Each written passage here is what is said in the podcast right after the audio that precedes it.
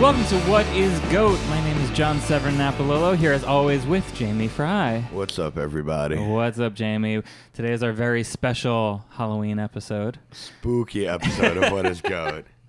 and we have a very special guest here with us. He is the producer at large at King Killer Studios. Please welcome Ian Elkind. Hello, hello, hello. How you doing, buddy? I'm doing good. Good. Thank you for in. having me. We had Ian. to when we had to Ian. do a Halloween episode. We knew we had to have Ian on, who's the biggest Marilyn Manson fan we know, and that's who we're talking about today. What was your kind of like intro to Marilyn Manson? What was like your first uh, experience with with Manson and the music? A lot later in life is when I got more into it. Mm-hmm. It was like you guys probably relate to this where you're you're in junior high school, high school time and you like certain kind of music, but you're not one of those kind of kids that's going to be like, I'm going to put on the shirts and I'm going to, like, you know, like I was always a kid who liked punk rock. I liked hardcore. I liked metal. I liked a whole bunch of, but I never was like, I'm going to wear this band shirt or like, I'm going to commit to this look. And it was like mm-hmm. a lot of kids who liked Marilyn Manson and bands like that. It was like, you knew. It was like you, you saw them and you're like, you're a Marilyn Manson kid. So no one really expected when they saw me is like, dude who's wearing his purple Gap shirt or like old Navy clothes, whatever. That's that I was into that kind of thing, and I think it started. You know, it was like I was kind of a, a, a closet fan of a lot of things because so many of our you know counterparts really like hip hop, and it was not cool to like certain music that now in our 30s has now become like very much appreciated overall and it's like it's cool now so it's it started when it wasn't cool but Yeah. i'm kind of uh capitalizing on it being cool now, you know? It's funny because even in an attempt when you're a kid, when you're in high school, maybe you want to break out of whatever box it is, but then you kind of realize you're just putting yourself into another box. So it's that same kind of thing. Like, well, I like this music, and I- and I'll admit to liking this music, but like, if I go the whole nine yards with the t-shirts and the fashion and the makeup maybe then i'm like a certain type of kid and things are expected of me or Right. sir i'm supposed to hang out with certain kids in the school whatever it is you know? It was just a lot less ex- like for me it was like i would express I like something and somebody i knew would be like here's this cd mm-hmm. you want to take this home? And like whip open their giant book of cds and be like here's three. Like take this. Go listen to this. And mm-hmm. that was the way that you could hear it. And it's you know now it's when we started doing the cover band when you know gwen jesse and the gang asked Oh me yeah, to- let's let's say this. Uh, Ian is part of, um, and John, you're in the band I too. am also in the Uh. These two guys, not me, uh, are in are in um, one of the best cover bands probably of all time, the Spooky Kids, Well, which thank is you. a eight piece, Yeah. seven piece, eight piece Marilyn Manson cover band. in true Marilyn Manson form, I'm like kind of trying to think of who's in the band in my head. um, Marilyn Manson is a group that really benefited from having less information about them. Exactly. Yes. They're one of the last rock groups that was able to benefit from mystique, and I think that's be, that's like what you were talking about the social implications of liking Marilyn Manson. I think is because they were built up as a lore. Like mm-hmm. everybody our age remembers hearing a rumor that Marilyn Manson had a rib removed so he could flate himself. Now, in this day and age, that rumor would probably be killed within 24 hours. Mm-hmm. But because it wasn't, you know, the super information age, it was like basically the end of any kind of naivete for the way we treat our pop stars. Yeah. That we could actually be like, oh my God, I heard the craziest thing. Marilyn Manson sucks his own dick. it sort of represents how information traveled and really how information will never travel again because that rumor along with a handful of other sort of urban legends are the types of things that you can ask anyone who was of a certain age in the 90s no matter where they were where they lived or where they went to school throughout the United States. Everyone knows that. Everyone had heard that from somebody. And it's amazing how you're right. Like in the internet age that that wouldn't happen and if it did it would just be a blip here today gone tomorrow conspiracy theory like every other piece of nonsense you hear Well, it's just like the Ozzy, you know, with the bat. It's the same Yeah, thing. And right. You could watch like the interview he does when he's got his short hair in the '80s, and he's talking about that whole kind of mystique. And he's like, you know, everybody wants me to be Ozzy Osbourne, and he's like, but I'm I'm also just Ozzy. Mm-hmm. But you know, then it becomes this blurred line, and I think that's kind of where we are with Marilyn Manson now. Is what he became and how he's there really is no blurred line anymore. It's like this is this is who he is. This is how he acts normally. Like he's not making that much music. He's not touring that much. He did the same tour with Rob Zombie two years in a row. It just seemed like he can do it. It's comfortable. He doesn't have to play that long. They're playing like what did they play like nine songs or something? It wasn't like long, long sets, and then he can go be a celebrity and mm-hmm. do things like go to the Walking Dead premiere and hang out with celebrities. Like it seems like he's now really enjoys that kind of hang out with celebrity lifestyle where it's like I am now just you recognize me. I have my own dildo. Like I you know he's become it's it's very much in the same way like Kiss just branded Yeah. everything. But he's, you're- you're he's his own brand now and it's like he's going to live that out whether he is still being, you know, the shocking guy that he was because no one's shocked by it. You can't do that kind of shock anymore. It's all nostalgic. I But I think you're onto something in terms of that, and you hit on this too, Jamie. That if you create something that's sort of um, calculated, right? You have a persona, you have a stage show, you have all these types of things, you have certain iconography. Letting people in on anything outside of that, maybe the real you, the personal you, the types of things that maybe tabloids or journalists would clue in on in an internet age, that's detrimental to what you're putting out there because you want to have sort of full control of what people see in your art. Now that doesn't matter much if you're for lack of a better term like a more honest musician or authentic music just in the term of like think of a singer-songwriter just like I'm not writing characters, I'm not coming up with concepts. I'm just like, you know, pulling pages from my diaries, writing love songs cuz I'm in love. That type of thing. It doesn't hinder that because the two are really in line. But with somebody like him, or even bands that are just much more abstract, like we talked about Radiohead, another band that like of that era, Right. They really gained a lot by the fact that their audience would only have whatever information the artist gave to them. Yeah. If you look at the rock billboard right now, you've got Tool, Godsmack, Korn, Slipknot, all in like the top 20 rock billboard. And they're all bands that like, you know, they came out 20 years ago and, you know, all these bands, like especially a band like Slip, you know, Slipknot or Tool or they had this weird mystique about them and like you didn't really know about them and like Manson and Slipknot would tour together. The same thing. It was like these guys in masks, these guys who put on this makeup and who act a certain way, and you don't know who they are, and they seem like they're just these crazy, wild animal people. But then when you see it in you know 2019, you can follow all these people on Instagram and see Right. their real life. And if you want to, you can message them, and some of them get back to you. And like I've done that with some with some you know celebrity musicians who you know I've had either been able to record or whatever it is where you actually can contact them and see them talking directly to you rather than through you know like an MTV interview or like having to watch TRL to see them come out and like talk how they hate Fred Durst or whatever it's like all that kind of weird it, it that all those lines are gone someone Yeah. can just come and give you themselves it's it's very strange I don't think I'd want that. Like for somebody No, like that, like it's very you want weird. the mystique, you want that wall between you. I don't think that that really makes people like the band better. I think it's just that th- that's a symptom of what people do now versus what people used to do before. Right. All those groups that you mentioned that are selling records now, none of them would get away with what they do today because they were their personae that they were inventing would be deflated immediately.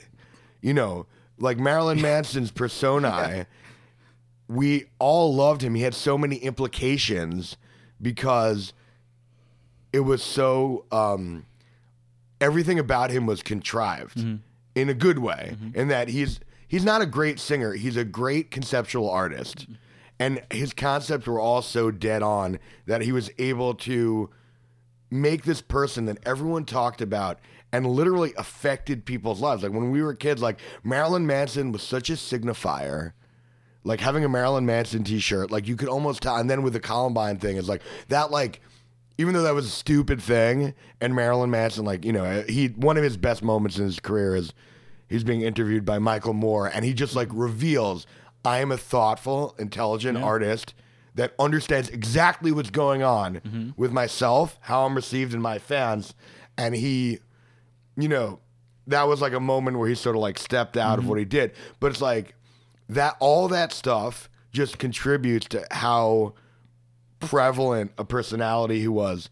Nowadays, I don't think you could pull it off because they want you to give them content all the time. You know what I mean? Yeah, like no, it people are wouldn't be the same. people sniff around too much. Yeah. And then, pro- like, I mean, it seems to me that almost every like working artist has to have daily content on the Instagram, Facebook, etc. And like you know, Marilyn Manson couldn't cope like that. There would be no mystique about him. He would be deflated immediately. He would just like come off as like kind of a poser. I think. yeah, it comes com- comes off kind of phony, and it's like when you go back to the you know the Columbine time, it's like he was a little bit. You could tell he was a little bit blindsided by that, and it was kind of like a, a wow, kind of I have that much power, um, and with that kind of comes you know that responsibility of how do you react to that, and having you know a guy like that react in the way that he did, that was like people kept being like, oh, he's actually smart. Yeah, and it's like that's well, what you kept hearing. and that was the He's thing that you found smart. like People a thought lot- he was like a lizard man. Like really, that's the thing. It's like he was able to. He's not Iggy Pop. He's not convince, man. but he was able to convince um, a really large number of people that he was sort of inhuman, Mm-hmm. and then some people liked that, and some people hated that, and it worked. Yeah, talk about great acting. Yeah. I mean, this is like the same thing. You know, if somebody, Performance. yeah, Yeah. you know, if you know, if somebody vaudeville. yells your character's name at you as you walk down the street from a movie, it's the same thing. Like people bought in so hard. You're right, Ian, that that was the refrain. Was like people couldn't believe, like, wait, he's not just like a maniac. He's not just like a psychopath. Right. Oh, he's an artist playing a part so convincingly that we can't tell the difference. But then he also has, you know, you the I am a maniac and I tell people to drink absinthe until they Right. can't stand and you know, it's it's if you go down that path of like it's a character that you can get into and going back to like the Halloween and the cover band and doing this stuff is like when we first did it, like other people in the band can attest to it. I kind of went into it in like a character method acting way where I kept researching and being like, wow, this guy's kind of a maniac. Wow, I'm gonna like I'm gonna try some of these things. I'm gonna I'm gonna drink a bunch when I'm like I'm gonna do these. I'm gonna drink some absinthe and go play this show. I'm gonna do these things.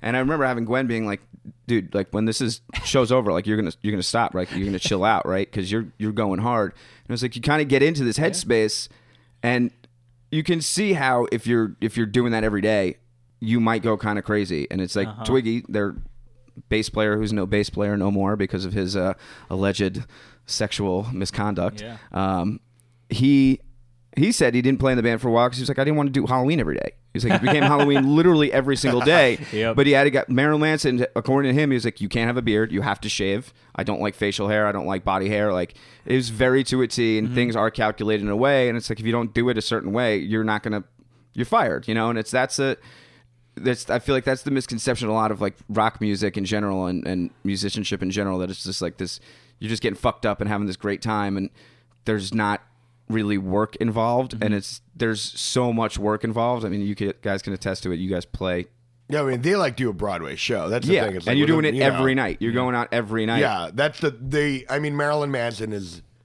is theater. Mm-hmm. There's kind of different ways you can go about a persona in rock music, and then you can sort of mix and match.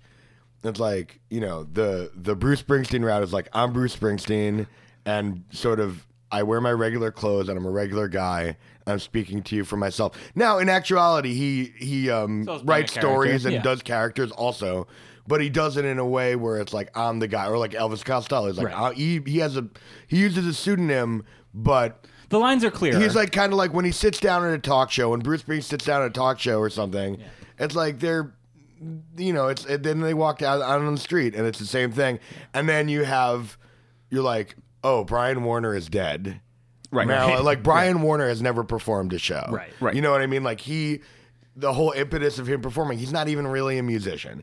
It's very similar to drag queen. Like Marilyn Manson and RuPaul like Yeah. have the same job mm-hmm. in a lot of ways. It's very vaudeville, you know? and, like, you know, it's- it has It- that- It is it is the theater element, Yeah. you know. and you can attest to it personally from talking about your experiences. I think they exactly mirror his, which is that when you are truly method acting, both the strength and the danger of that is nobody knows where that line is anymore. Oh yeah, no, it definitely becomes very weird and blurry, and that's like something that I, I've always loved about that kind of music. It was like it let me kind of go into a space that somewhat seems unsafe, and it's like it's okay because it's just Mm-hmm. Yeah. music. It's something. It's an, but when you get into performative parts of that, you kind of there is a blurred line of what you do, and especially if you're putting on makeup or you're putting on a mask or anything like that, you watch yourself transform, Mm-hmm. and then you go out and do this thing, which you your inhibitions go away, and you're allowed to kind of do what you want because you're not there anymore. You're whatever character you've created, and it's very freeing. And I could see th- that why it is so difficult to keep going and keep going. But something you said before, Jamie, that I think is kind of interesting when you're talking about uh, Springsteen. Totally different kind of genre, totally. But I would say Trent Reznor is another kind of guy that's like that. He's always the same guy. Yeah. He's always going to look the same. He Yeah. talks the same on interviews that he does on stage. He's a regular guy from Cleveland who just had some funny clothes. Yeah. you know, he wears a lot of dark, you know, Yeah. but he's like he he's telling his stories, doing the same thing, and I mean he's he is the uh, Marilyn Manson creator. Yeah. Yeah. He's, like the, the, Dr. and then you get all yeah. the stories about him of like locking them in the studio for you know the 48 hours being like you're not getting out until you finish the record we're not you, you got to pee in the corner you know like you hear all these crazy stories that no one really knows what's true and what's not because there's no camera you could look at Manson as from an, a perspective of a listener and go, "I'm not sure where where one thing begins and the other ends," but when he is in control, or when anyone is in control of whatever character they're playing, like you're saying, and there's something very liberating about it. And I read that he described it, I think, as Brian Warner bought the copyright to quote Marilyn Manson. Not only has he created a character, you know, there's like a legal copyright around this person who he designates as a different thing than Right, it's like the a corporation. person he is. yeah, it's right. like that's his LLC Right. is Marilyn Right. Manson, and it will account for every dollar he's Yeah, ever made, right. Which is in also his genius. life. You know, Yeah. since he was like a, a janitor or whatever. Before we get too far, I want you because we didn't have a chance. Usually we do this toward the beginning, but we just we've done we're really off to the race because there's so much to talk about. Jamie, are you a Marilyn Manson fan, and what was your first relationship with Marilyn Manson? Yeah, I'm a fan to a degree. I mean, I think he is a great artist. I really do. I think that he has two records that are really good, and then maybe four good songs on all the rest of his albums. yeah, You know that like that would be generous, I would say. Like oh oh most of like most of his music is not absolutely inspired. But I think that has to do with the fact that he's a guy who doesn't play guitar or piano or anything like that. Hmm. So the other people around him dictate what the records sound like, and he lost control. But I really like the records, um, Antichrist Superstar and Mechanical Animals. I mean, those are really good albums.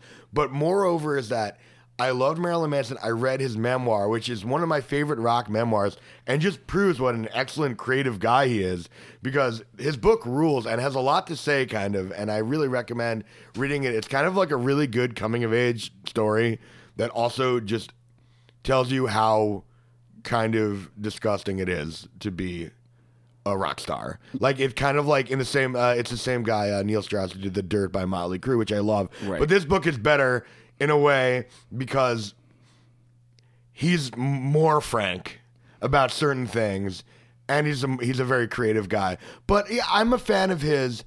I liked him when I was in high school, but I was never a huge fan. You know why? Because I didn't. It's like the same thing you were saying, Yeah. Ian. It's like it seemed kind of like even it.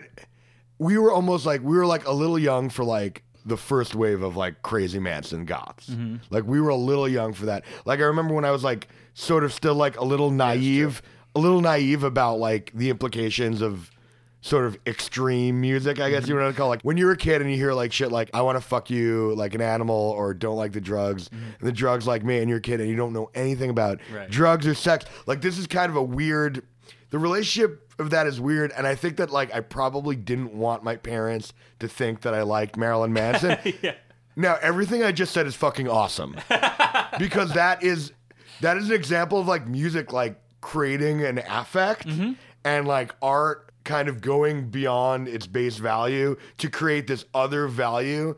And at the time it's so interesting because like this was a more liberal time period in some ways, and that's why Marilyn Manson like got as far as he did. But he was like literally like he was like, I'm going to polarize the music industry about me mm-hmm. and kind of expose hypocrisy elsewhere because in a way there's freedom in artifice. He created this artificial monster. Right. Like a monster human that just like and it's you know what it's interesting too because the other thing that was like Marilyn Manson in let's say like what is this age like when we were really really our growing up years where like we probably started buying records would be something like 1996 to 2000 right Yeah. Yeah. like that would be like his heyday Yeah.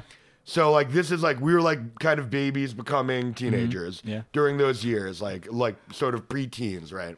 So there were two things that people who were older always had an opinion about, and one was Marilyn Manson, and the other was rap music. Mm-hmm. Now, the way that people talked about rap music seems totally racist now. Or at, at least at least tone deaf. Like Tone there was deaf. just like tons of white people being like, I don't fucking get what's the Right. deal with these guys. Yeah. I don't know why they wear their The pants refrain is. I don't get it. Right. And like the, instead of stopping at that and realizing, well then the problem is you because you don't get it. But you're right, then it goes from there into a sort of like really regressive conservative. Well, no, and no, rap music was scary, and the same thing that like Marilyn Manson put off people with certain values. It's like the people who were like the the big artists in rap music because of you know their personas scared people. Yeah. and they were talking about violence. They were talking about sex. They were talking about drugs. It absolutely freaked people out. Rap music is classic now. If you if you have the same conversation you did then, you'd be like, ah, you're kind of like not absorbing the cultural implication of this music because hip hop has now been deemed important cultural music. Mm-hmm. The Library of Congress and Smithsonian will have many, mm-hmm. many rap records. Mm-hmm. Like this will be part of the canon. So it's like rap music really freaked people out on a level where people were like telling me as a kid, they're like, I don't get it. I want this trend to end. You're right, I you heard want this to be over. But you'd hear guys because it like affected George me. Harrison. Yeah, totally. Being like, this is bad music. Totally. And like having It's guys, especially music. like who, Yeah. people like our parents' age, not Yeah. totally Yeah. interrupt you, but like they love the Beatles. So the Beatles was something that was always, you're wearing a Beatles shirt right now. Yes, which is like, but they, it was something that was always like, that was kind of the first music that I owned because it was something that my parents felt safe to give to me. Mm-hmm. And this kind of goes along the lines of the Manson thing. 'cause I remember they gave me the White Album and I heard Helter Skelter and was like, hey mom do the beatles have anything like heavy like this do you have more heavy and she literally laughed out loud and was like what do you mean and i was like i don't know this, this goes somewhere like i want to hear more like that and I didn't know what it was, but it was like I liked something that was here. the is like seed. is so, That's that seed was of heavy the music, seed yeah. of heavy music for me. Having something like Marilyn Manson, it became this thing where, like you said, it points out a lot of hypocrisies. I mean, Yeah. it's like the whole idea Right, was yeah. take something that's like Charles Manson and like the beauty of Marilyn and like the obsession with with both the obsession with the violence and the beauty and being able to just pump blame on anything and that's with- with you know to this day people are like why does he do stuff on his last tour with like guns and everything and people were mad it was like he's bringing out these like gun shaped microphones and it's like after all these shootings are happening and it's like you can't forget that he was the guy who was blamed for Columbine who'd been putting out this information that was like hey America's obsessed with guns. You Yeah. guys love guns. Yeah. And the fact that it is in some way satire, like a lot of shock rock stuff, Absolutely. it's all satire. And when people take it to that point, like in 2019, to say, why does Marilyn Manson on have guns on stage? It's like this guy has never been PC. He's not going to be sensitive to these things, and he's pointing them out in a way that's kind of like, hey. Fuck you! You did this. You made me. Well, what's the? You know? I- he has the the line, and this always stuck with me. Of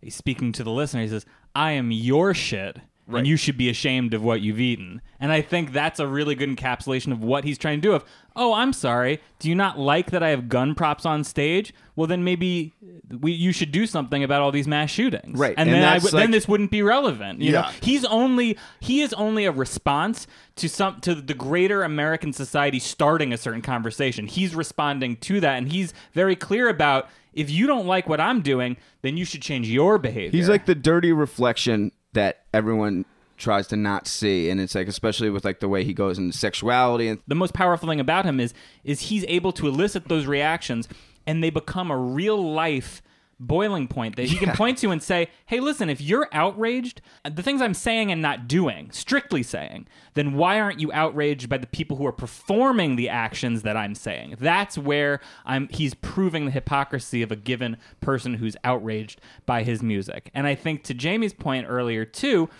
the the worst thing you can do as a listener is to say is to be dismissive to anything, to say to anything you listen to, well, I don't get it or it doesn't speak to me personally, so it must have no value. So it's bad. Right. Yeah. The least you can do is say, well, look, this is resonating with huge swaths of people, whether it's hip hop, whether it's Manson, whether it's something out there today. Even in our conversation we had here about Drake, Jamie, your reaction was, I think this isn't for me. And that's probably right. But that's not the same thing as saying, this is objectively bad and should be destroyed. And that's when you get into trouble. And I think a smart thing that he's gone on record as saying in the midst of all the hysteria in the 90s about him was to say to these various politicians who were trying to literally pass legislation to get him banned and to get his music off the air is saying if your kids are reacting to what I'm doing and they're enjoying it, the problem is not me. The problem is that you need to start understanding your children. You know, that's a relationship that's worth looking into, not the relationship I have on the stage with who's listening. Right. And I think what's like when you talked about it before, you talked about like, are you a fan? And I think it's interesting that we don't even in this like conversation, we're not really talking much about his music, Right. Because I personally don't think his music overall. It's like there's a lot of it, and I think a lot of it sucks. like I wouldn't sit down and be like, yeah, I'm gonna go listen to this full Marilyn Manson record right now. Mm-hmm. Right. There's But two. I would there's totally two that go, are cool like, you know, out it's of like- all of them. Yeah. But I will watch the video. Oh, yeah. certainly. It was like it's so much more than just about music. We did uh, one practice where we, we tried to just play acoustic because our remember the uh, Right. like the power went down, so we're playing "Beautiful People" acoustic, and it's it's so bad. Like this is a terrible song. This song is arranged. It's terrible. There's nothing good about it. But listening to it, you're like, yeah, I, I I'm into this, and it's it goes into it's the production of it, the whole thing, but then the whole surrounding factor, and like you were saying before, with like when you get senators and and politicians involved saying something is bad, they immediately just validated why this thing is going to last forever. Absolutely. And like, Yeah. it's like the Absolutely. Well best thing that you can fucking do for, for it's it's thank you. Thank you so much for banning this and going on TV and saying that I am the problem because like that's I, I, I could only hope for that as if I were a producer and you know I'm mm-hmm. doing any work I'm doing have somebody call me out and be like we should we should burn all this stuff that he does. It gives it Yeah. importance. where there Everybody wants none to know. before. Everybody that and that was the whole Marilyn Manson thing was that people want that thing. You want to look at what you're told not to look at. And that's exactly where he begins too. I mean, that's what I read is he, you know, he said from like an early age as a child going to Catholic schools, you know, he got off on you know, in the most basic childhood way, being bad. He liked getting caught doing what he wasn't supposed to do, saying what he wasn't supposed to say. Yeah.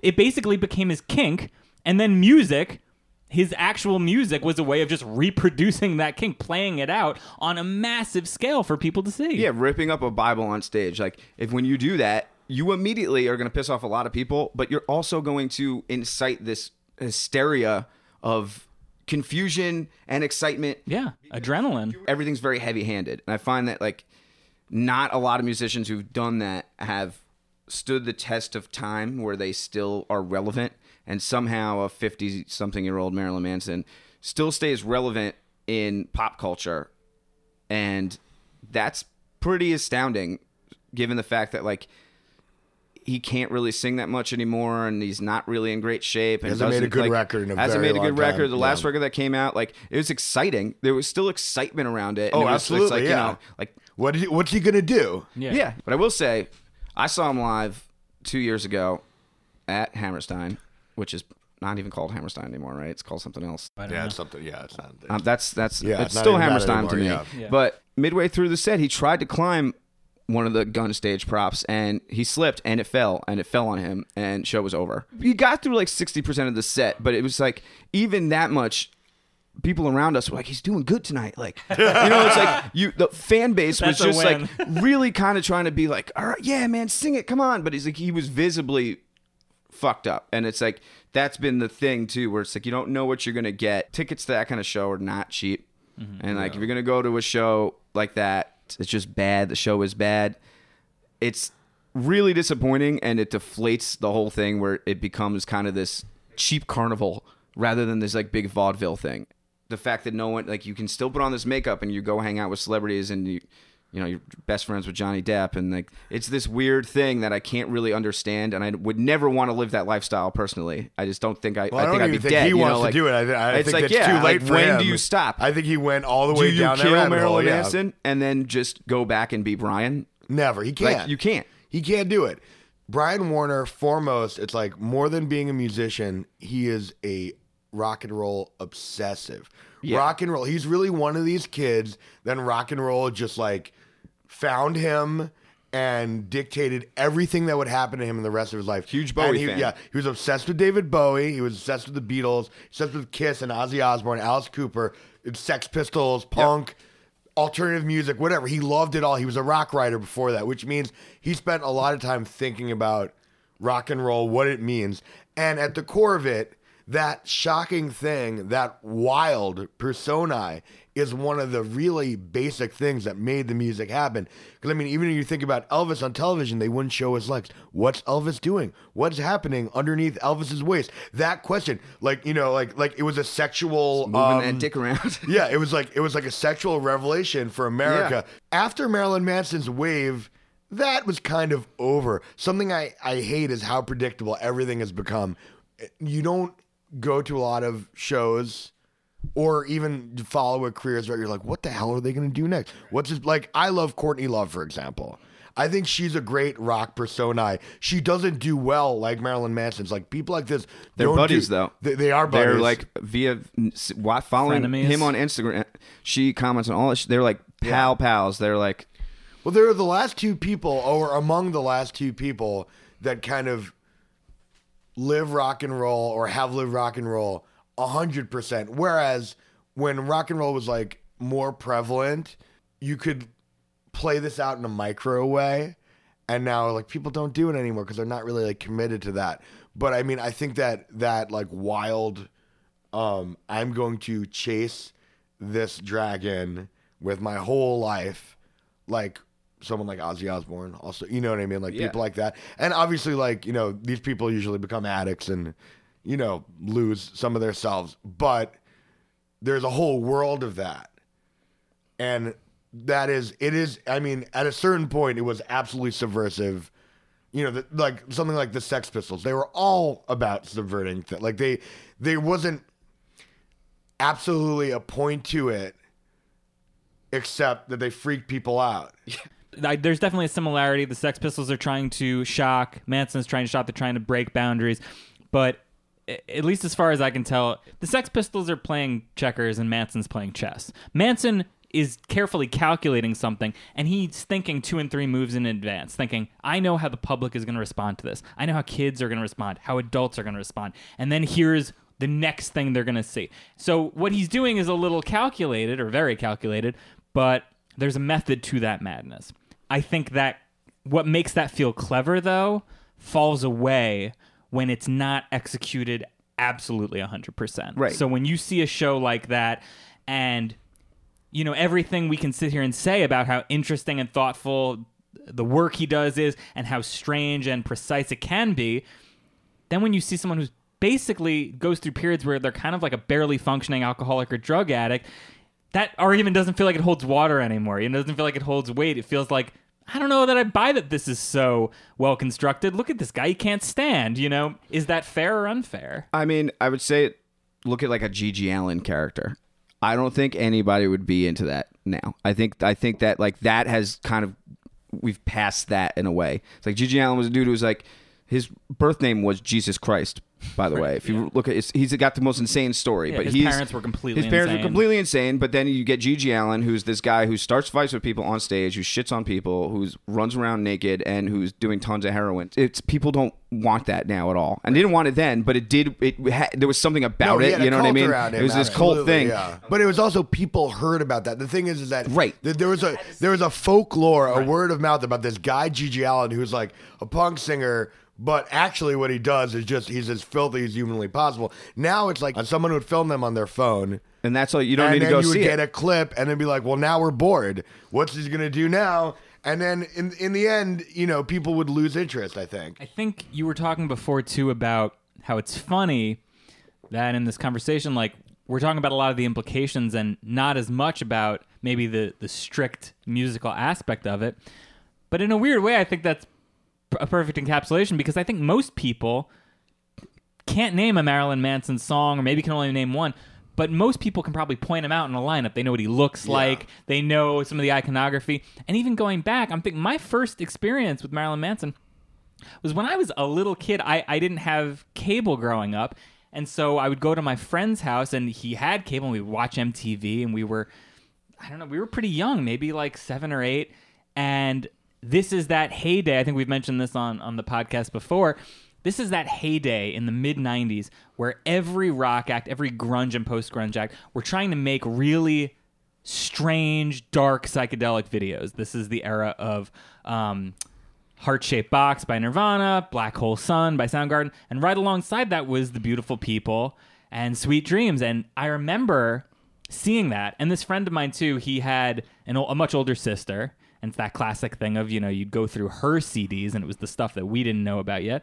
And she had Smells Like Children. And we'd be listening to that and seeing these videos and being like, I'm not even sure this is music. You know, I mean, there's a lot of stuff on that that's more like soundscapes and weird, like tape loopy stuff. And it's creepy as hell. It's still creepy now. And this is for like a kid. It was real. It, it was that perfect mix when something works really well where it kind of scares you it kind of freaks you out you don't understand it but then as soon as you walk away from it you you can't stop thinking about it and you want to go back and investigate further and I've always been that kind of person that's when I know something's really working for me where I go if maybe I watch a movie or something and I go I gotta go home. I gotta like find out more about who wrote this. I gotta find out more about how this was made, you know? And that music and that iconography, those videos, it starts all that going in your mind even if you're you don't know if you're a fan yet. You don't know if you like it. You don't know if the music is good but you're captivated and you you got to delve deeper.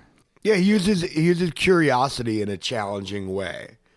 Because there's a lot, and it's it's so interesting now because in a way he was a, really ahead of his time. In some ways, he isn't. In some ways, he's extremely dated. Whereas, like people, like society, has come up with a much more intelligent way to talk about some of the stuff that he's talked about and look at some of the stuff that are his topics. However, like in 2019 modern culture is discussing queerness and kink and a lot of stuff like that that are a part of life and like in his book he tells a story about he went to his attic and he discovered his grandfather's stuff and it was all these like like like BDSM polaroids and like bestiality polaroids and like you know like like like proto pornography Yeah. you know before like you could sell a magazine you know so it's like you know stuff you'd probably have to order and stuff like really like the hidden world of sexuality and he almost like created like a safe space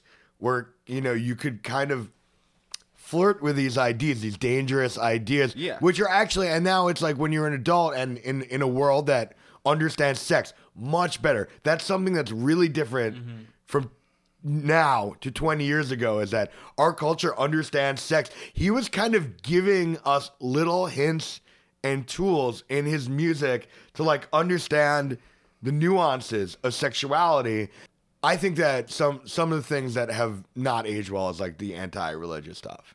Some of the stuff I'm like, you know what? This just seems actually kind of intolerant mm-hmm. rather than being a beacon for tolerance. But then that's the line he walks. I mean, he has he put out a dildo last year that's all black and it's his face with the makeup on it. So it's basically like you were inserting his face into you. And it's like that's the whole idea behind it. But if you're a kid, you're like, what's a dildo? Well, that's what I'm saying. I think having certain music like this and like a Marilyn Manson character that was around when we were preteens and now we're in our 30s it, and you know we've grown we know a lot more about things and we've gone through a lot of the same kind of experiences that are being talked about that we know nothing about and then you experience it in your own life whether it be you know like drugs sex religion different constructs whatever. When you can still hear that music that you listened to and didn't know what they were talking about 20 years ago and listen to it today and have a totally different experience that's pretty powerful yeah.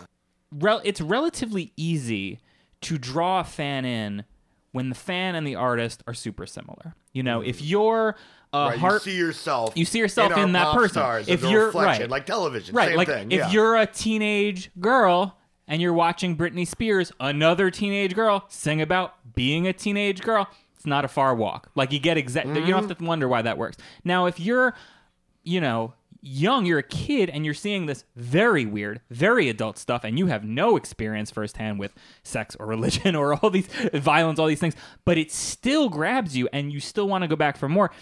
That's also, I'd say, the power in what you talked about before, Jamie, and the rise of hip hop. Most hip hop consumers are young white men. It is not music that actually the success of is directly attributed to the audience being anywhere near the same boat as the other. Now, you could say that might have a, more of a morbid fasc- uh, fascination. But I think there's still something incredibly strong about that. I think it's easier to get a fan when the fan is just like you as an artist. Yeah. I think it's an immense success when you have fans or listeners who are nothing like you and have had completely different life experiences and they still like the music. But you touch on the thesis Yeah. of Marilyn Manson. Everyone is a freak inside. Everyone is an outsider. It's like, okay, like you're a televangelist and you're literally telling people that certain kind of sex is wrong and certain kind of people are wrong. It's like you're a fucking freak also. Inside of you is is a freak. I think everyone who's really good at rock and roll shows a way to be different. You know, and even even someone like Madonna. I mean, like mm-hmm. like you know, it's like you could take Madonna as like a crass capitalist making music that is literally to make money, or it can be like this is someone who opened up people's worlds. You Right. know, you could look Right. at it two ways. It's in the eye of the beholder. You know. Is she just selling sex on a very crass, basic level, or is she trying to break boundaries? And I think you can make the same argument either way for her and either way for Manson, Yeah. depending on how you look at it. And I think there's there's definitely a bit of both in all of it because Yeah. at the end of the day, it's like if you're going to be a, a musician and you last, and that's going to be what you do, you're going to go like you have to make money. Yeah. There's no way you can maintain it, and you have to have a team that can put on these kind of big productions. If we're you know bring back to the hip hop, Eminem talks about it. He's like you know they they blame it on Marilyn. Yeah. and it's like Marilyn Manson started coming out during Eminem shows and like showing up and being Yeah. a celebrity out there and it's like that's kind of a crazy weird thing to see too you got this guy who's this white dude from detroit who became this phenom during that time who everybody wanted to blame stuff on him too and mm-hmm. be like look it's you it's your fault. You're getting kids. Kids are trying all these drugs because of you. And he's like no like i i grew up this like i am a product of this society and it's not my fault. And it's not this other dude's fault who you tried to blame before. Just calling back and seeing that like kind of snowball effect of mm-hmm. of one artist to another where it's like you're just doing the same thing again. The same things continue to mm-hmm. happen. And like now in 2019 we're kind of in the same spot again but everything is so magnified. And it's like you talk about Marilyn Manson the big thing where they one shooting that happened. And that was one of the you know the first really big kind of shocking. And, And then now this year it happens anymore. every two weeks. yeah. and no one people This are shocked. life now, but it's like the youth is always going to continue to make music. And you'll see like when you said you know you played a show the other day and you're like there were some kids there. It's great. When the kids are out you know you're doing something right. Yeah. because the kids need a place to go and a place to to, to hang out Yeah, and they think need you know they need a space to uh, you know develop certain ideas, and he really did that. Like he was, he is an important American artist. Like, is he a, is he goat musically? And we've like glossed over his records, but there is a lot of good stuff on his records. But I will say, it's like I think that his records declined. He's like out of control in a good way and a bad way. I mean, Antichrist And then when Superstar he- was great, and yeah, when he had Trent Reznor on, you know, it's like you had a you had someone who was he had the, he knew how to make it sound like a blockbuster Yeah. for the time. Here's an irony I would say about the sound of it is that if you listen to the less uh, let's just say call it how we see it. If you listen to the bad records from the aughts, they actually sound dated. Antichrist Superstar sounds fucking fantastic. yeah Yes. it still hits it still The slaps production work is fantastic. It could come out today and it would blow people's minds. Yeah. It's still loud and aggressive, and it's not using any of these sort of dated production techniques. It's actually has a real classic in a good way sound. Yeah, big pop the, sound. As big, do the two records big after guitars, it, I big synthesizers, Yeah. drum sound, humongous. It holds up Well- better than you'd Well, think. Trent Reznor, th- that's the thing. It's like Trent Reznor, you know, because he's sort of he proved himself as a career musician. Where if he stopped singing, he could do soundtracks. He could he could release. He could. Yeah. do. You know, I mean, Yeah, the old town, everywhere. the old town road is Right. his beat. You know, Right. it's like he's proved that he's that is obviously not a dated sound. Right. Meaning, like the the most the one hit wonder of the year, the music is by Trent Reznor. Right. So it's like that. So he has understood not to how to not be dated. So it's like yeah, it's like the the sound of Antichrist. It could come out today in a lot of ways, and I think that there are lyrical moments that are really good. Like if you want to talk about like rock and roll lyrics, like the kind of lyrics that like are propulsive in rock and roll, and you talk something about like irresponsible hate anthem. Yeah, and absolutely. first of all, first of all, if you you know the the title, like let's say that's a poem, the title explains the fucking stuff. But what does he say? All all American. I'll sell you suicide, guns. I'm totalitarian. Conservatism, Right. fascism. I've got abortion in my eyes. Televangelists telling people uh, that abortion's a crime. I'll hate the haters, meaning I'm trolling you. I'll rape the rapers, meaning like I want to expose the hypocrisies of sex. Right. Uh, you know, I am the animal who will not be himself, meaning I will not comply with with status quo, with conformity. That's a great conversation. That's Yeah. like four lines of music. Yeah, it's his mission statement. You know, Yeah. plays he plays out a fantasy about America. That's kind of uh, you know, as a lyricist, deserves some credit. Yeah. At you his know, at his best, he's able to have something like that that is both visceral and thoughtful, and it reveals these different layers, and it can exist with some amount of irony as well. You when he does it right, you can see that there's a little distance between what he says and what he really may think. That he's doing this in a performative way to make a point. Now, I think the problem is when that's not executed perfectly, it really falls apart. Yeah. Well, what happens in the like all right, in the same song? It's like he decides to like drop the n word, like the next Right. line. The And- chorus. The chorus that repeats over and over. It certainly shocked me. that was shocking. Now he should not do that now. We obviously we, we do that. We've done that song when we've you know we've done the three years going and performed it. And there was a conversation when we first did it that was like maybe we shouldn't say that. And I was just like, I, I if we're doing the song, you got to just do. That's th- those are the words of the song, and it's not. It became a kind of well, I don't know if I'm comfortable with this or not, and I was like, I'm gonna scream it. I was like, not because I want to make a point, but the song is already out there. It already exists. to Put water up- down Marilyn Exactly. Manson for a cover set seems What the like fuck you are you should doing? do something else. Right, right. Absolutely. Now, I don't. I think in 2019, I don't think that the white artist is getting away with that ever again. And I mean, listen, it's not No. just Marilyn Manson. It's The John Beatles. Lennon Yeah. and Right. it's Patti Smith too. But I, I will just say this. You know, But you all, shouldn't be all dropping that three. word. no, no. In 2019, that doesn't work. But at those moments in time, John Lennon, Patti Smith, Marilyn Manson, all three of those people were trying to make an intelligent statement that challenged its listeners. Yeah, Yeah. you're not going to So, get. I- yeah, you can't I- be you- the first person to blow open a door by knocking quietly. If you want to start a brand new, very difficult conversation and you want people's fucking ears, you got to really get their attention. You can't just be timid. And unfortunately, i- in every past era, there are different ways to do that, and those were the ways to do it then. It's not subversive anymore. No. Now you're just being like a Now you're being a dick. Because we're in 20, know? we're in 2019 and culture has like decided like like we we just have discussed certain things better. Like the race Right. conversation is more prevalent and and the sex conversation is more prevalent. But Marilyn Manson he he was pushing that conversation. I mean, this But- was but again, 1999. credit, you It was 1999 when Yeah. that record came out, right? Forget, so forget having the conversation. All these people had to first make a play as to the legitimacy of why you should even have the conversation. Sure. That's your point. Is now you're saying, well, when we talk about these things with race or right, but that's because what you don't think about implicitly is every person who's listening to that has already basically agreed to the social contract that this is worth talking about.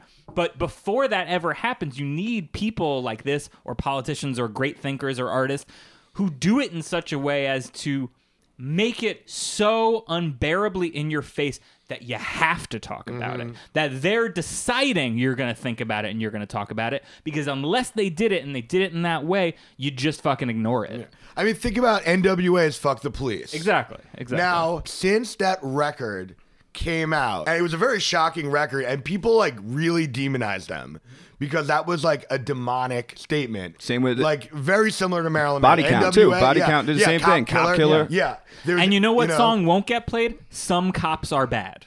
You know, Right. like you need right. to kick in the door. Absolutely, yeah. He was playing out a revenge. Fa- that's the thing. In artifice, in fantasy, is truth. And Marilyn Manson is probably one of the best people to ever do that on a record. You know, you could have like a one hit wonder that makes people think for a second, we're still talking about this. This is 20 years later. Mm-hmm. Right. This is somehow still relevant. And the guy himself is like kind of a fucking loser. Yeah. All kinds of artists. It's true. It's amazing. it is like not in, but it's like he is the kid who is the the kid who everyone wants to give this weird fucking scrawny who like has a good relationship with his parents. Like Yeah, he he's that picture, with- you know, before his dad He had died, a- he had that he had picture with his dad when he was dressed yeah. up. A good family life. They made him go to Catholic school because that's what you know people do in the burbs. And he's a guy who you know loves a good grilled cheese and eats McDonald's. You know, and like it's regular American. regular Yeah. American who just happened to be in a time that had a lot of money to throw at rock and roll. We didn't even talk about this. When he came out with mechanical animals in that bodysuit, It was amazing. With the breasts on it, that was something where I literally like I was I didn't know I didn't know what the fuck to think about that No. one. And and now it's like he was the only like the idea of essentially a cis het straight I mean, Marilyn Manson's like, I, I- maybe he identifies as a bisexual, but like, I mean, he's a he's a queer icon. But in, I think in he, the, I think he identifies what- as a straight white guy, though. I But think, I- I would- kinda think he I does. does. From all interviews you hear it's about same- him, It's the same thing like it's Prince. more him trying to confuse you than it's than it is Yeah. him trying to make a statement about his own sexuality. It's more hmm. him just kind of being like, well, like, yeah, maybe maybe that guy sucked my dick. You know, like I've Yeah. like watched interviews with him where he's like, maybe you're gonna do that to me, and you're like, it's very the way like Bob Dylan was in interviews, where suddenly it turns Right. it on you, and you're like. Am am I interviewing you or are you interviewing He's me? Like what's going on? Yeah, but it's it's that has to be calculated. Otherwise, Absolutely. you can't do it. You have to Yeah. be a little bit ahead of people. He managed to trick the entire fucking country into acknowledging and thinking about trans people, about Right. body issues, about changing your gender or your sexuality, and maybe it was done in a sort of crazy, flashy, sci-fi, crass way. But think about that. That's the 90s. I mean, think about how long it took for this to be, like you're saying, a mainstream conversation, just like some of the other conversations. I mean, conversations. this was we're a having time now. where gay pop stars were in the closet for the most part. Absolutely. Like, you know what I mean? Like this at- is the at era the where same Ricky time- Martin yeah, is I still was about serenading to say. women. It's Yeah. not that hard. All the stuff that we're like we're we finally got into in this time, it's stuff that's really not that difficult. Being a little bit more open to make letting people be who they want to be, and I feel like that's wise in that time. Like Marilyn Manson, if Marilyn Manson was a woman, it wouldn't have worked in the night. Like Right. He had he had to be an all American cis het white male that came out wearing breasts. He had to be He like yes, it had Bruce to be Springsteen's it had to be a reflection. child. Yeah, you know what yeah. I mean? Where it was like he's a hometown boy gone wrong. Yeah. You know, like you could have seen him on fucking Jerry Springer or the Maury show. Like Yeah. where it's like, here's your son, he comes out and he's a goth kid. Like, gotta be scared of that. You gotta be scared that they're putting on the makeup and then you know, it's it's a whole thing. when this stuff was coming out, I enjoyed it, but I was right. I was a little like I wasn't quite committing like I am a card carrying Marilyn Manson fan. I'm walking around in Park Slope. There was an old used record store you guys might remember called Holy Cow Oh, yeah. on 7th Yeah. Avenue. And I'm flipping through their C- used CDs and uh, Mechanical Animals is in there. And again, there's this allure, there's mystique. The cover's weird. You've heard all this stuff about what a strange, creepy guy this is and what this music is. So I take a chance and I get that CD. And I still think that might be the album that actually holds up the best out of his whole catalog. That album is um him trying to be the biggest weirdest pop Right. act. It's the him it's the David Bowie. Yeah, it's yeah, it's I mean it's it's very It's much a him- Bowie pastiche. And I Yeah. think that album also reveals something that maybe we didn't realize in the previous albums, but maybe now has become clear with that record, which is really his strong suit is writing stadium rock anthems. Mm-hmm. Right. That's even on those earlier albums that are really indelible are the big fist pumping rock anthems. Yeah, he was good and at he's it, great yeah. at it. It's he, not metal. He's a conceptual pop Yeah. rock and, And roll like- guy. Yeah. All these people go to the same award shows. when I was getting into this stuff, and and my dad and I would always share music. I'd always get my dad into younger music, Yeah. and I'd be playing him stuff, and a lot of it he'd like, and then some of it he wouldn't as much. And I remember I was too young to understand this at the time, and much later I realized it's that wisdom of age of coming. Uh, of having a longer life and seeing musicians come and go and seeing the trajectories of these careers that as a young person you're not privy to yet and then you get it when you're older I would be playing him this stuff, and he would say, you know, I know this stuff is supposed to seem really out there, but you know this is no different than Britney Spears, right? And I didn't get that, and I thought, no, it's completely different. And exactly what you're saying, and it's like it is very much still of the same ecosystem. His entire career, right? It starts with I am the Antichrist. He everything he does is he's the exact and opposite reaction to something else. Everything he does is he's defining himself by his opposition. So I'm not religious, I'm the opposite of religious. I'm not a pop star, I'm an anti-pop star. Yeah. All these things. And the the truth of the matter that you grow to learn is that when you do that, when you define yourself in that way, you always have a closer connection to what you're in opposition of than somebody who just doesn't give a fuck. To, to- something you know like like the replacements or something, a band that just isn't interested in making music videos, isn't interested in talking Right. to anyone. That's truly something that exists outside of this paradigm. But by Marilyn Manson doing that, yeah, you're right. It's no wonder that and it's played out exactly the way you're saying. You see pictures of him on, on- online hanging out with Taylor Swift at awards shows, and that's fine. But like we as kids didn't get that. We thought, oh, this is just a fucking guy off in his own world, living in a fucking like coffin somewhere. He's sitting No. around with his, you know, his rib cut out, and he's got like demons and I, I think he, he might be strongest as a pop star. You know, Yes. like I Yeah. mean, Mechanical Animals Yes, is if a poppy you- album. He's really good. A lot of the same ways as Eminem, like you brought up. They work in that world. Yeah. And we there was really such a world of pop music where it's like, oh, you turn on MTV, it's like, okay, well, you got like the Backstreet Boys. We're like, well, I don't know about this. And you're like, oh, Britney Spears. You're like, okay, well, then you got like Limp Bizkit and and MTV and that sort of mainstream thing. It had its own universe. And he was best in that universe. Yeah. I think. because it had a he lot. doesn't he doesn't hold up to like the heaviest heavy music, like you said, or the punkest punk, or the most you know experimental alternative. mu- Like he does, it's not. That's not what it is. it's not about the songs at, at the end of the day. It's re- it just it can't It's be. about If- the mission. It's about the statement. yeah. But I think there's a few highs that are just unimpeachable. I think Right. something like "Don't Like the Drugs" is one of the absolute best rock songs of the 90s. I mean, it Yeah. just it's perfect in every way that you want a rock anthem to be. It has a great sing-along chorus and it's soulful. It's got it's soulful. gospel and chorus, the other yeah. thing he does that I think is, again, he doesn't always do right, but this is what great artists do: is they take their influences and they use the best parts of that. So in this case, it's very close to "Fame" by David Bowie. Sure. Yeah. He takes the best parts of that and then he goes further. He adds gospel influence. He adds metal. He adds screaming. He adds what Fame doesn't have is it, Fame's not an anthem. It Fame's a great rock. song, Yeah, yeah. but it's not an anthem. This rocks hard. Yeah. You can sing along to it. Now, that being said, what we've talked about, when you do all those things and you create those anth- there's no such thing as an anthem that's halfway. And unfortunately, I think in the the first four albums are anywhere between good and great, but afterwards you can listen to those things and you really feel like he's trying to plug those things in in a forced way and if it only hits halfway it's a failure you, something like Yeah. something like mob scene on one of those later records it's it's literally he's just redoing the fight song from Holy Wood, Yeah. which is a great song, has a great chorus, has an amazing production, and later on it feels like he's just doing Marilyn Manson Mad Libs. It's like, well, if I do this Marilyn Manson-y thing, and then I do this kind of a lyric, and then I put like something about religion and something vulgar, that's sort of a Marilyn and Manson that was song, the, right? The, the last record, the Heaven Upside Down. The song comes out, and it's the lyrics are. When I say God, you say say ten, and I've been. I think it's hysterical because he came up with this phrase of this record that was spelled out say and then 10 and i started putting it everywhere because i thought it was hysterical and people just didn't get it they were like i didn't i was like just say it it's funny and it's like it's so stupid. Right. It's so dumb, but it's like You kind of have to love that. I loved it. I was like, you came up with this stupid thing that I think is just it goes over so many people's heads, but it's just you being like, yeah, I'm saying Satan.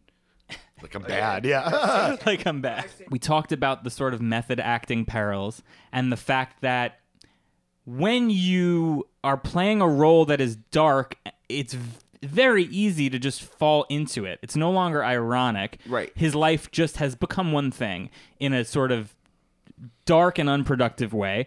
And right, there's nothing you can make an album like Holy Wood clear headed to some degree and have incisive things to say about the nature of or mechanical animals as well, the nature of celebrity, the nature of capitalism, the shallowness of this existence.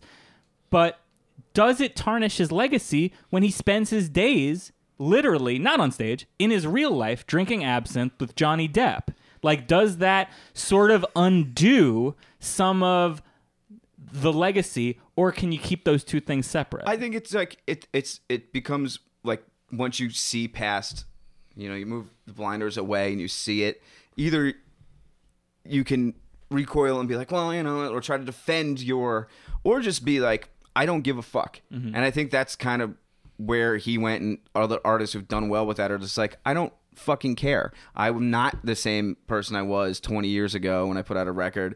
I'm not cutting myself on stage and running around angry anymore. I'm actually really successful now, and I'd rather come out and have a good time and party. Does it seem like, you know, you're going back on things, especially you put out something called Holy Wood and you're making it like and then you're a Hollywood guy who hangs out with Hollywood actors, and you know you bring them on stage to play with you, even though they're not really very good at guitar, and it's like very gimmicky. But that's, I think, being very self-aware is a super powerful thing to do, where people can't really question you when you do that. Yeah. You know, you put out a song like "Rock Is Dead," where the whole, the all the lyrics are just like. Rock is dead. shock is it's all all, in your in your head. head. this whole thing is one big smoke screen, and you're Yeah. all eating it up. You're all fucking stupid. But come to my show. He's definitely talks down to people. It's, so you think that's good, bad, or not a big deal? I think it's kind of like, I think it's kind of not a big deal. It's uh-huh. like it's like he will eventually fizzle out. You won't hear like kids going to Marilyn Manson shows. Like mm-hmm. you don't see him the same way I've seen. Like when I went to Slipknot, I had a ten year old and eight year old in front of me singing Pantera songs that are playing over. It was like kind of crazy. When we've done these shows at the Gutter, like we're gonna do November yeah. second. Yep. Um, Halloween. Halloween at the Gutter, November 2nd. Shameless plug. People show up wanting to see this. Yeah. And I've questioned whether, like, oh, should we do it again? We've done it all these times. And it's like, in the same way of, like, should he keep doing these shows? Like, maybe he should stop doing these shows. But when you do them Well, it and you get people, people, yeah. exactly, and you see people who come dressed up for it and are excited, and, you know, that that's, that's really, I think, what it comes down to for musicians and like music and just the excitement of it that really is it's just it's the best part about it why we do this and i think when you talk about like what is goat i wouldn't say he's the greatest of all time in a general span but if you're going to put it into what he did is very specific and you can definitely say it's a lot like Alice Cooper and a lot like other, you know, like vaudeville shock. But in a way, it's like nothing. But it's a, it's totally like nothing else that you've ever seen. It's also kind of crazy that in the last few years, right up until 20, including 2019, he is having a really profound influence on pop music, not Yeah. on metal, not on metal or No, even no, rock, no, but on exactly. pop music. Lady Gaga. absolutely, It's like absolutely. doing Mechanical Animals album predicts the Lady Gaga career. Absolutely. And If you look still at there. all the aesthetics involved are very similar to Marilyn Manson. There's a You look huge at Billie influence. Eilish, the Yep. stuff that it's the same like dripping in goo. Yeah. Weird The videos. movements of like somebody Sloppy who's Jane is a Yeah, new band, and that actually is one of the most Marilyn Manson like bands I've seen in a long time. It really, it, it's theatrics, yeah. you know. hip hop is having it, for some reason Manson is beloved by young hip hop artists now. Lil Uzi Vert says that Manson is one of his favorite Yeah, artists. they work together too. Is- They've done oh, yeah? things together. Another one is act. There's this act. It's like they're like horror, but it's like H O nine nine Yeah, O yeah. nine, Mm-hmm. and they are like another like Yeah, they're a hip hop group. hip hop group that looks does just like, like, Manson. Manson does metal, and it's really shocking. And it's like they were just on tour with Korn, Alice in Chains, and Underoath for the summer. What? I was like, you know how people say that every 20 years things resurface. We went through this whole yeah. 80s thing. We're now back in in like the early Yeah, 2000s. yeah, yeah. Yeah. I don't see Manson coming back around. He just stayed around. he's he's the guy who's he's always a lurker. He's always going to keep lurking until he. I could see. I just don't. I think he's addicted to it. The way he's addicted to the fame. He's addicted to the lifestyle. He's addicted to being this character. He loves it. What else is he going to do? And it's like I I can totally relate to that too. Absolutely. It's like why not? All right. Happy Halloween, everybody. Happy Halloween. Come see Ian and I in the Spooky Kids playing Marilyn Manson songs at the Gutter November 2nd. It's super fun. There's also a bazillion other cover bands. It's always a lot of fun every year. It's basically the most fun you can have in Brooklyn on Halloween. It's also free. And it's free. It is free. Just bring money for the for the booze. How can people hit you up uh, about working with you at King Killer? Uh, just email me ian at kks.nyc or just go to you know look up King Killer. King, Killer, Killer- Studios. King Killer in Brooklyn, great place to practice or better yet, record an album with Ian, Or play a show or play a show, whatever. If you're a musician, you should get in touch and check it out. Rock and roll. Thanks so much for listening to What is Goat? I'm John Severnapolillo. Say 10. I'm Jamie Fry. Satan. I'm Ian.